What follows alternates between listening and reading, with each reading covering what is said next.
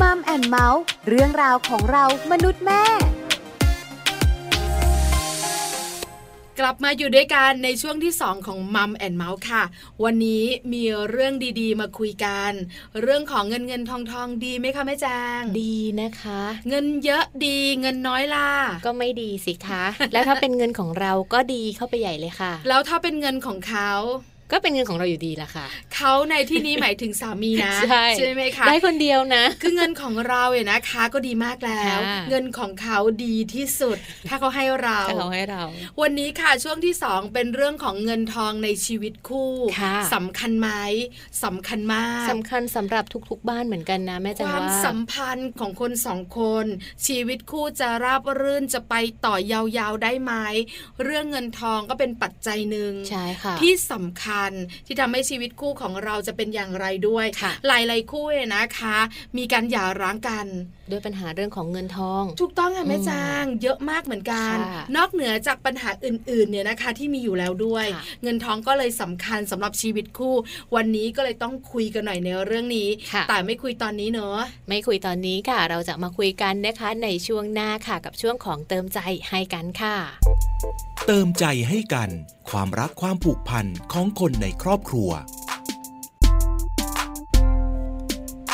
ช่วงเติมใจให้กันนะคะ วันนี้ค่ะเราจะพูดคุยกันนะคะ ในเรื่องของเงินเงินทองทองค่ะ โดยเฉพาะเงินทองของคนที่มีคู่แล้ว ถูกต้องแล้วนะคะ หลายคนบอกว่าเงินทองของคนมีคู่คูณส องถูกไหม ของเขาก็มาเป็นของเรา ใช่ปะ คือภรรยาก็หาสตังค์ได้ในยุคปัจจุบัน ใช่ นี้ ใช่ คุณสามีก็มีรายได้ ค่ะ เพราะฉะนั้นสามีภรรยาคูณส องเงินทองในครอบครัวก็เยอะขึ้น ใช่ค่ะ น่าจะไม่มีปัญหา แต่ มีปัญหาสิ เพราะอะไร เพราะว่าพอเป็นคำว่าครอบครัว ค่ะ จากที่หาคนเดียวใช้คนเดียว หาสองใช้คนเดียวได้ไหม ไม่ได้สิ ก็ต้องใช้สอง เราก็ต้องแบ่งกัน แล้วบังเอิญว่าสองเรามีโซ่ทองคล้องใจ โอ้อันนี้ก็ต้องแบบว่ามีกองกลางเข้ามาอีก ใช่ไหม ด้วย มีสมาชิกคนที่หนึ่งคนที่สองขึ้นมา ค่ะ สตงสตังค์ก็ต้องจัดการ ใช่แล้วค่ะ ถ้ามันพอใช้ในครอบครัว อันนี้ก็ดี หน้า ไป บานไม่เครี ใช่ ย ไห ด มโอ้ไม่ พอ น่ามี มี ปัญหา เงินเก็บโอ้ยิ้มแป้น ค่ะ แต่บางครอบครัวก็ต้องยอมรับนะ ชักหน้าไม่ถึงหลัง เดือนชนเดือนเลยก็มี เครียดค่ะแม่แจง ค่ะ พอเครียดแล้วเว้ยนะคะ ก็จะมีปัญหาอาจจะขัดแย้งกันก่อน แน่นอนอยู่แล้ว มีคำพูดคำจาที่ไม่ค่อยเข้าหูกัน ค่ะ หลังจากนั้นก็เป็นความบาดหมางแล้วก็ส่งผลต่อเนื่องยาวๆไป ใช่แล้วค่ะ อันี้น่ากลัวมากค่ะ ค่ะ เพราะฉะนั้นวันนี้เราจะคุยกันเรื่องนี้ละค่ะ เงินทองของคนมีคู่ ค่ะ เราสองคนเข้าใจดี ใช่ คุณแม่แม่คุณพ่อพ่อที่ฟังอยู่ เข้าใจนะ เข้าใจเหมือนกัน คุณปู่คุณย่าคุณตาคุณยายเข้าใจไหมผ่านมาแล้วจ้ะ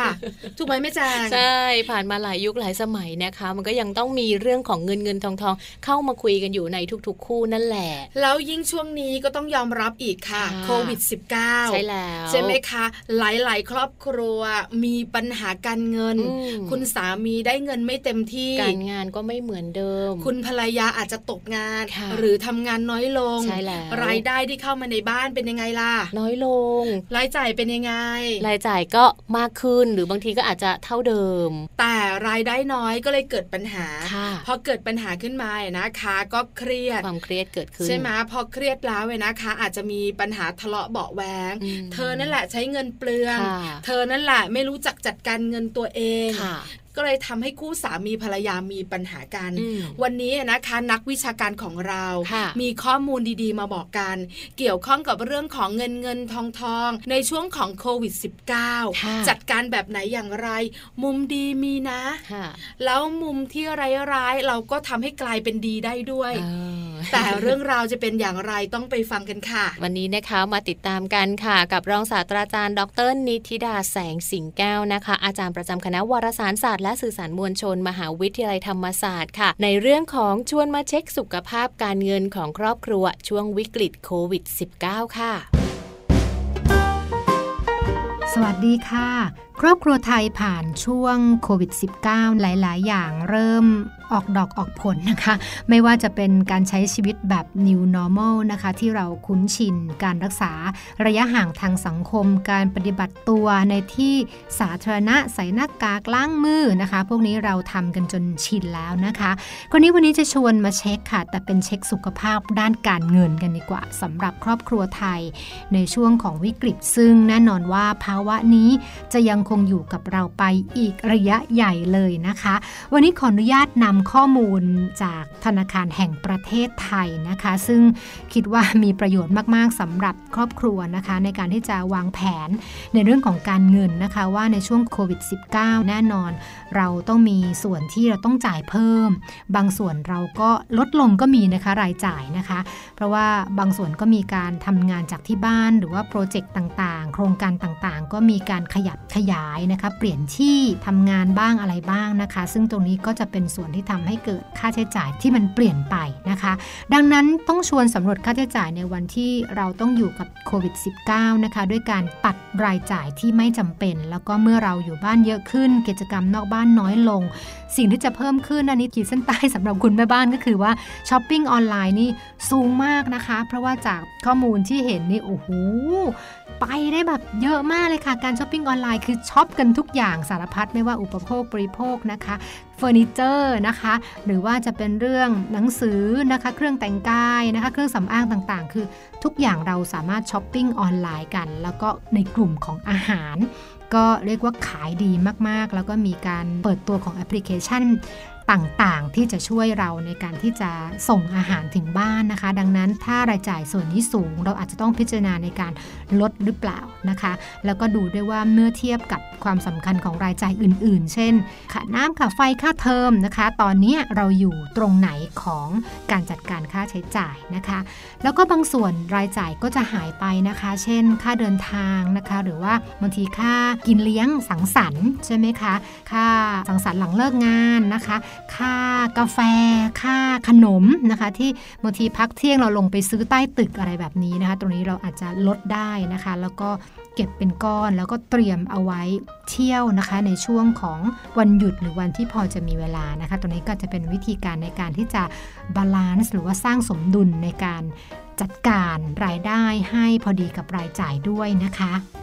ต่อมานะคะธนาคารเขาก็แนะนำในส่วนที่จะเป็นกลุ่มของรายจ่ายนะคะที่ลดลงแล้วนะคะ แล้วเราก็สามารถที่จะลดลงได้อีก อย่างเช่น ค่าสมัครสมาชิกฟิตเนสต่างๆ ที่เราเคยใช้ แล้วก็ไม่ค่อยได้ใช้แล้วก็อาจจะต้องไปหยุดจ่ายก่อนไหมนะคะ นอกจากนั้นนะคะก็ยังมีการลดค่าใช้จ่ายได้ด้วยการกลับมารับประทานอาหารร่วมกันด้วยการทำกับข้าวนะคะ ร่วมกันกับคนในครอบครัวนะคะ แบบนี้นะคะก็จะเป็นช่วงที่เราสามารถจัดการรายจ่ายได้ แล้วก็ให้ความสำคัญกับเรื่องเงินออมด้วยนะคะ รอให้ผ่านช่วงโควิด -19 นะคะ ไปก่อนการลงตัวต่างๆ ในการเงินก็จะคล่องตัวขึ้นนะคะ ตอนนี้ก็ระวังการใช้จ่ายแล้วก็ใช้อย่างระมัดระวังนะคะ แล้วก็ขอให้ปลอดภัยทุกๆ คนในครอบครัวนะคะ ไม่ว่าจะเป็นเรื่องของสุขภาพกาย สุขภาพใจ แล้วก็สุขภาพเงินด้วยค่ะ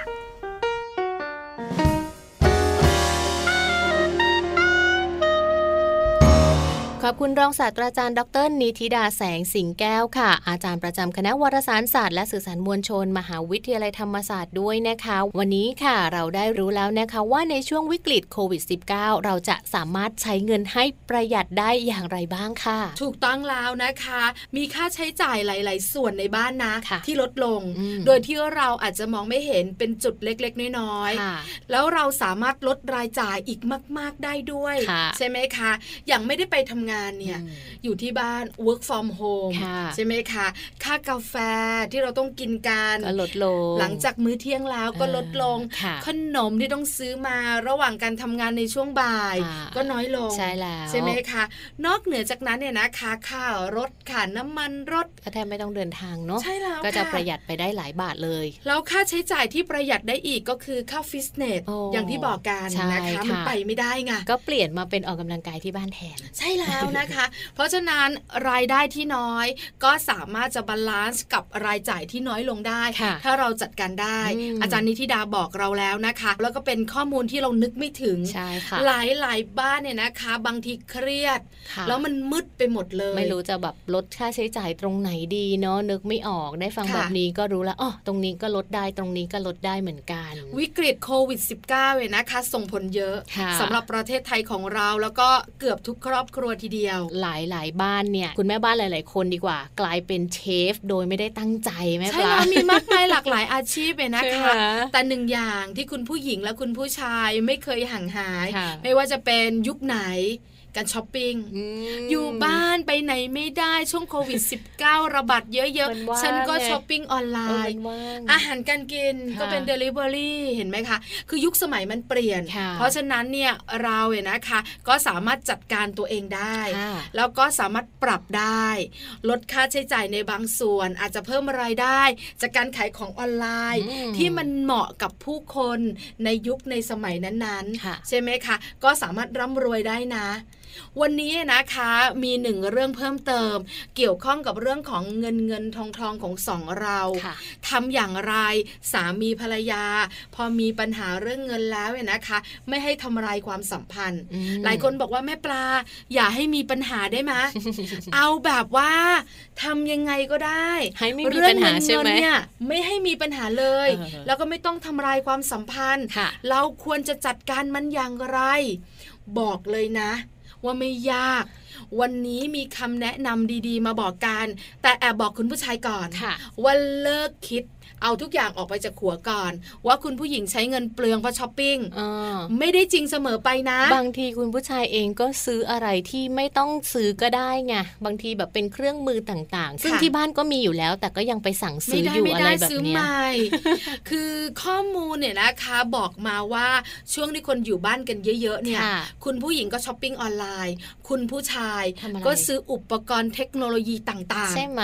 ไม่ได้น้อยหน้ากัน ค่ะ เพราะฉะนั้นเลิกคิดนะคะ ว่าคุณผู้หญิงใช้เงินเปลือง เพราะช้อปปิ้ง ค่ะ เพราะเดี๋ยวนี้คุณผู้ชาย ก็เปลื ก็ อง ไม่น้อยหน้า เหมือนกั นะ น พอเราลืมทุกอย่าง ค่ะ ให้นึกเสมอว่าคนสองคน สามีภรรยารู้สึกเท่ากัน อืม คืออยากจัดการเรื่องการเงินด้วยกัน ค่ะ อยากประหยัดอยากลดรายจ่าย อยากเพิ่มรายได้เหมือนกัน ค่ะ ทำแบบไหนอย่างไรนะคะ หลายๆ คนคงอยากรู้ เริ่มแบบนี้ค่ะ อย่างแรกเลยนะคะ ไม่โกหกกันเรื่องเงิน ใช่แล้วค่ะ อันนี้สำคัญที่สุดเลยนะคะ หลายๆ คู่กลัวว่าคุณภรรยาจะบน่น อืม กลัวคุณสามีจะว่า ค่ะ ไปหยิบยืมเงินข้างบ้าน อื ไม่บอก ค่ะ จนเขามาทวง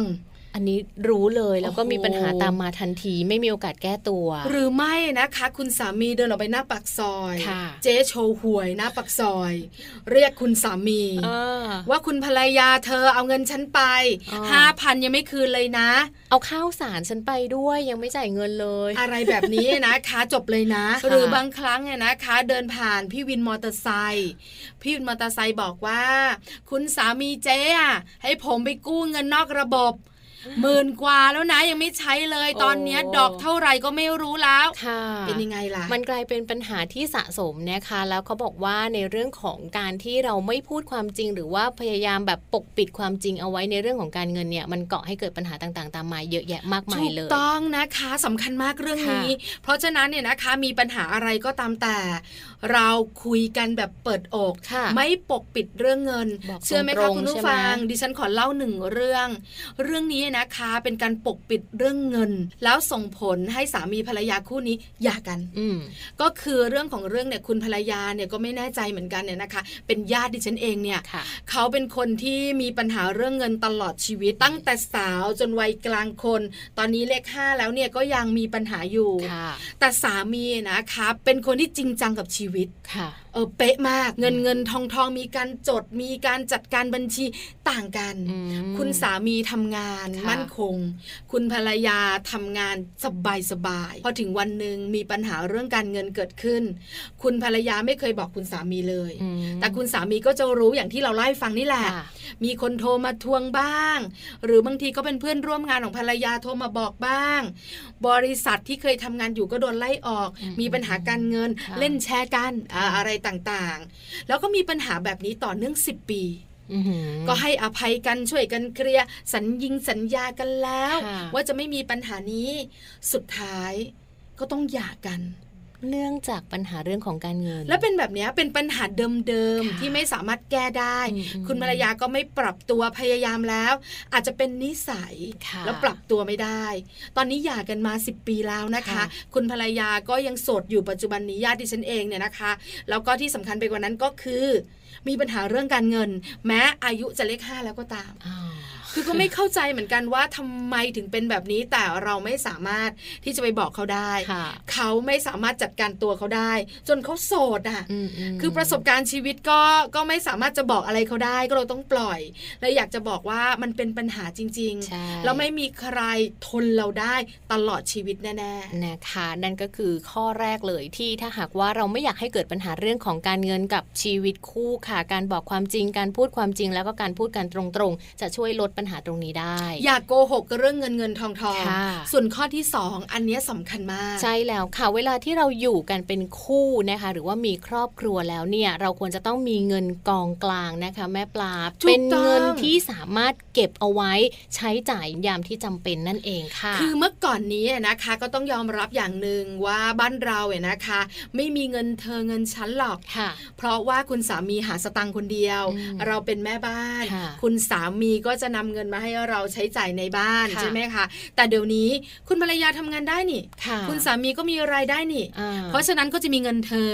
เงินฉัน ค่ะ และปัจจุบันนี้นะคะ ไม่มีเงินสองเรามารวมนะ น้อย เพราะว่าใช้เงินคนละกระเป๋า ใช่ค่ะ คราวนี้ก็ต้องมีเงินของเราอยู่ตรงกลาง อืม เอาไว้จัดการ ใช่แล้ว ค่าเทอมลูก ถูกต้อง ค่าผ่อนบ้าน ค่าผ่อนรถถูกไหมคะ ค่ะ ค่าเรียนพิเศษของลูก เงินกองกลางตัวนี้แหละจะทำให้เราไม่มีปัญหา ใช่ เพราะอะไร เพราะว่าถ้าสิ้นเดือนปุ๊บ รายจ่ายทั้งหมดอยู่ตรงกลาง ค่ะ ให้คุณสามีนำเงินมาครึ่งหนึ่งคุณภรรยานำเงินมาครึ่งหนึ่ง อ่า แต่บางครั้งเนี่ยนะคะมันช็อตไง